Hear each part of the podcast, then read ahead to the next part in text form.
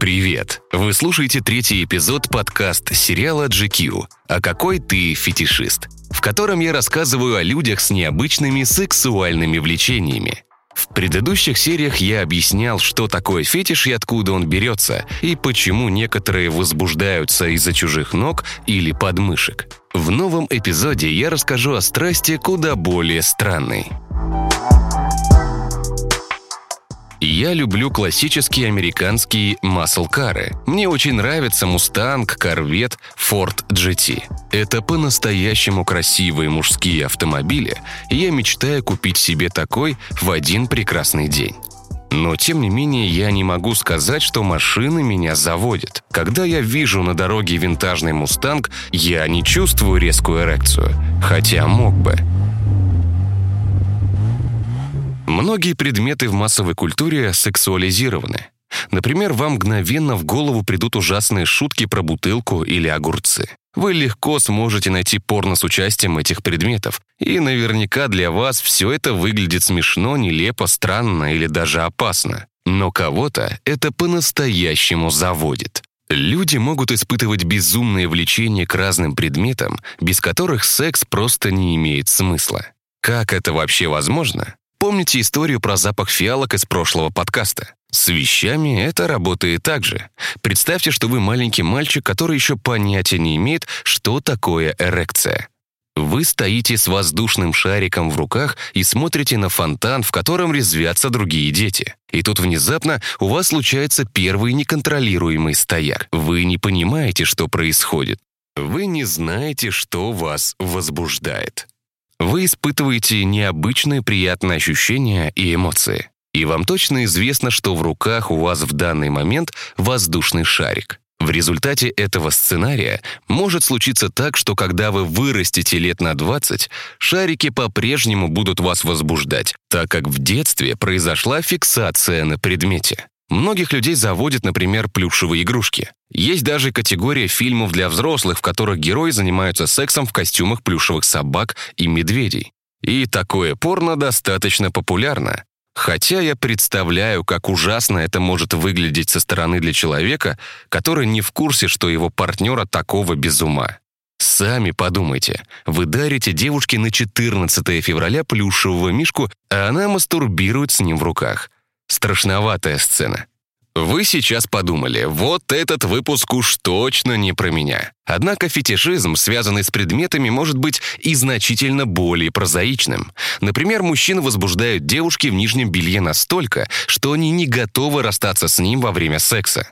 Причиной тому мать, которая в детстве не стесняясь ходила по дому в красивом бюстгальтере и трусиках, пока собиралась на работу. Рассказывает наш эксперт Марина Козлова наша сексуальная привязанность, наша сексуальная форма поведения формируется так же, как, например, гештальт, когда там нам понравилась э, девочка-блондинка или мальчик-брюнет, и теперь вот мы думаем, что только с этим мальчиком или с этим девочкой уже выросшими у нас получится секс, а, то также э, закрепляются нейронные связи. Мы подкрепляем нейронные связи мыслями, фантазиями. А, мы, у нас есть доказывающий и доказательный мозг. Если мы что-то себе придумали, то мы постоянно начинаем доказывать, что именно так и будет. И в итоге таких нейронных сетей формируются зацепки и формируется привычка, поощряемая либидо. Но патология – это сексуальное расстройство.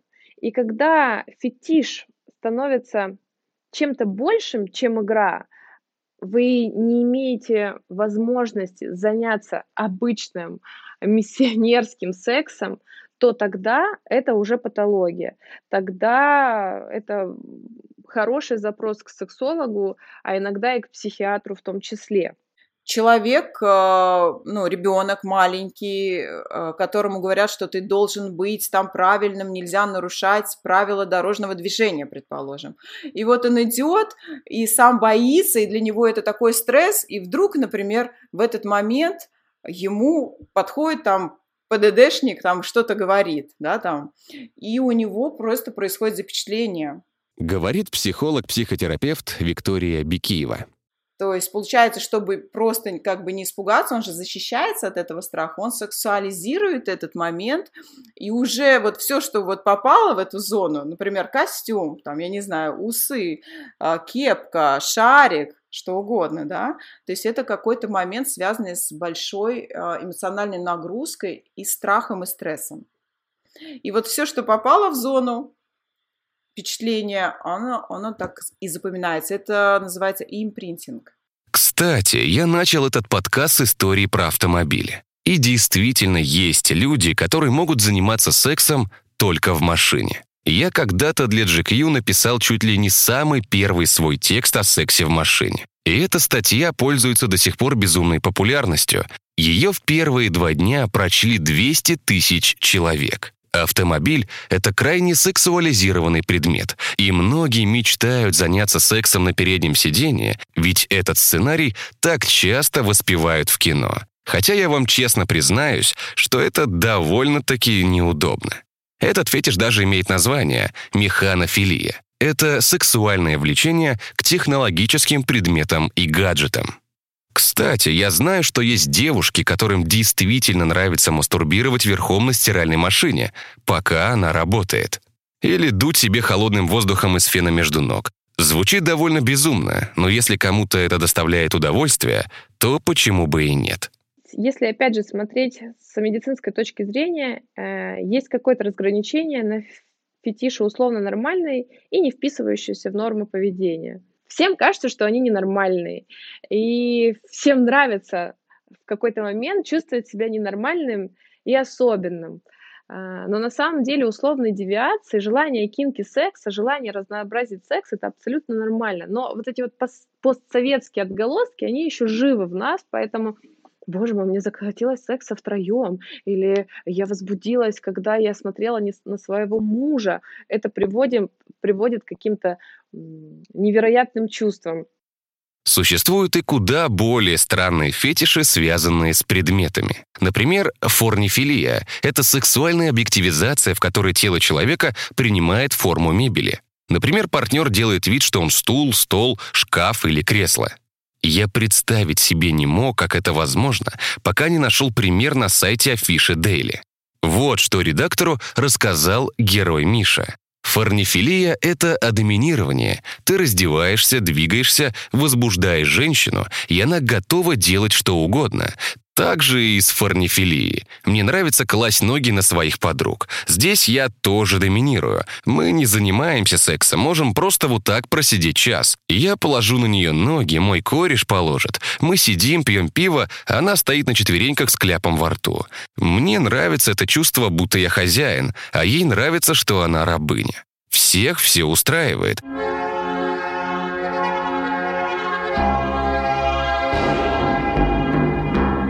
Чтобы представить себе, как это выглядит, Стоит вспомнить мебель по проектам Алана Джонса из фильма «Заводной апельсин». Стол в виде двух девушек в позе ножниц. Это дизайнерское воплощение форнифилии. В реальности люди буквально становятся предметами мебели во время секса, и партнера это возбуждает. Форнифилию как термин и явление придумал эротический художник Джефф Горд, который известен всем фанатам БДСМ. Горд постоянно экспериментировал с сексом и пробовал разные форматы доминирования. Хотя даже и не знаю, понимал ли он, что какая-нибудь девушка сможет представить себя шкафом и засунуть себе во влагалище пару носков. Другой странный фетиш, понять который все же проще – хиерофилия. Это возбуждение, связанное с религиозной атрибутикой и взаимодействием с ней. Например, человека может возбуждать деревянный крест или чтение молитвы – Учитывая, что религиозные обряды кому-то наносят неосознанные травмы в детстве, чаще всего связаны с первыми откровениями, я могу понять, почему многих возбуждают монахини и священники. А кого-то, например, заводят статуи. И это называется пигмалионизм. Это разновидность влечения, при котором роль фетиша играют изображения человеческого тела, картины, статуи, статуэтки и фотографии. Фетишист получает удовлетворение от обладаниями, прикосновения к ним и взаимодействия с ними. В принципе, похоже чем-то на вуайеризм. Напомню, что это девиация, при которой людям нравится подглядывать за другими. Название этого фетиша отсылает нас к древнегреческому мифу о Пигмалионе и Галатее. Пигмалион был царем острова Кипр. Он влюбился в Афродиту и высек из мрамора ее статую, а затем обратился к богине с просьбой вдохнуть в холодное изваяние жизнь. Афродита, видимо, оценила жест и оживила статую, которая стала женой Пигмалиона. Согласитесь, что концепция довольно странная. Ваш партнер — это искусственно оживленная копия богини. Но и это объяснимо. К сожалению, пигмалионизм сигнализирует о серьезных проблемах и комплексах у его обладателя. Фетиш пигмалионизм. Что это такое? Когда возбуждают манекены, куклы, а, в общем, все что угодно холодное и неживое. Почему такое возможно? Потому что страшно вступить в настоящие реальные отношения с человеком. А, и из-за этого формируется тип привязанности избегающий. Это на самом деле делается еще до первого года, э, до первого года в детстве. И, к сожалению, а, потом очень страшно пойти в отношения. Кажется, что мир враждебный. И тогда я смогу заниматься сексом только с тем предметом, который мне кажется невраждебным, с тем предметом, где мне не придется оголяться. И сейчас я говорю оголяться не про одежду, а про обнажение своих чувств.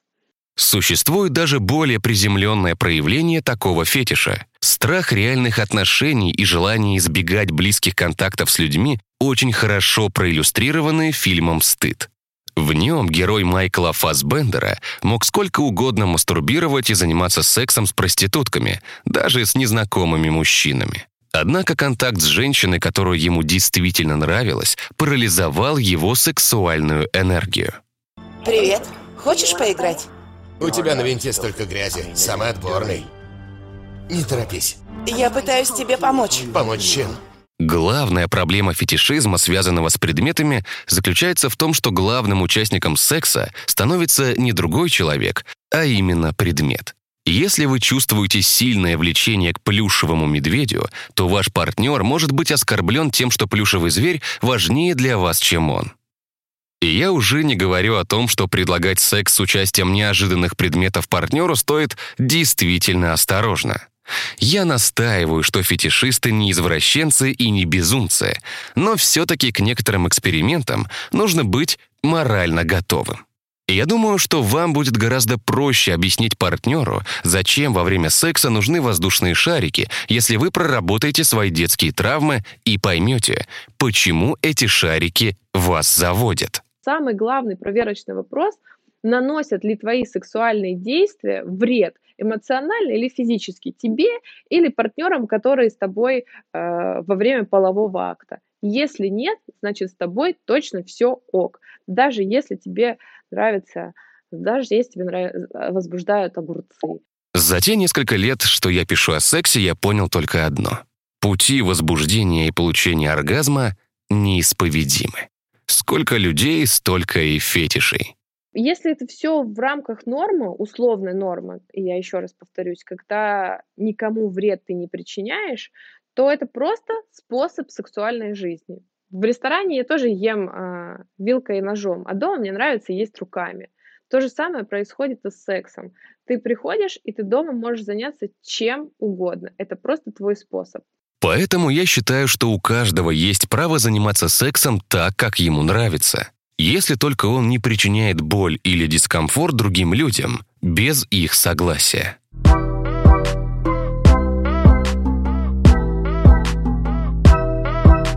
Этот подкаст был посвящен достаточно необычным и неожиданным фетишам. Зато в следующем эпизоде я расскажу о куда более повседневном влечении. О страсти конкурентным аксессуарам, одежде, латексу и другим предметам, связанным именно с внешним видом человека. Такие фетиши крайне распространены и встречаются очень у многих людей. Поэтому в подкасте я обязательно расскажу парочку историй наших слушателей. Ждите в следующую среду. you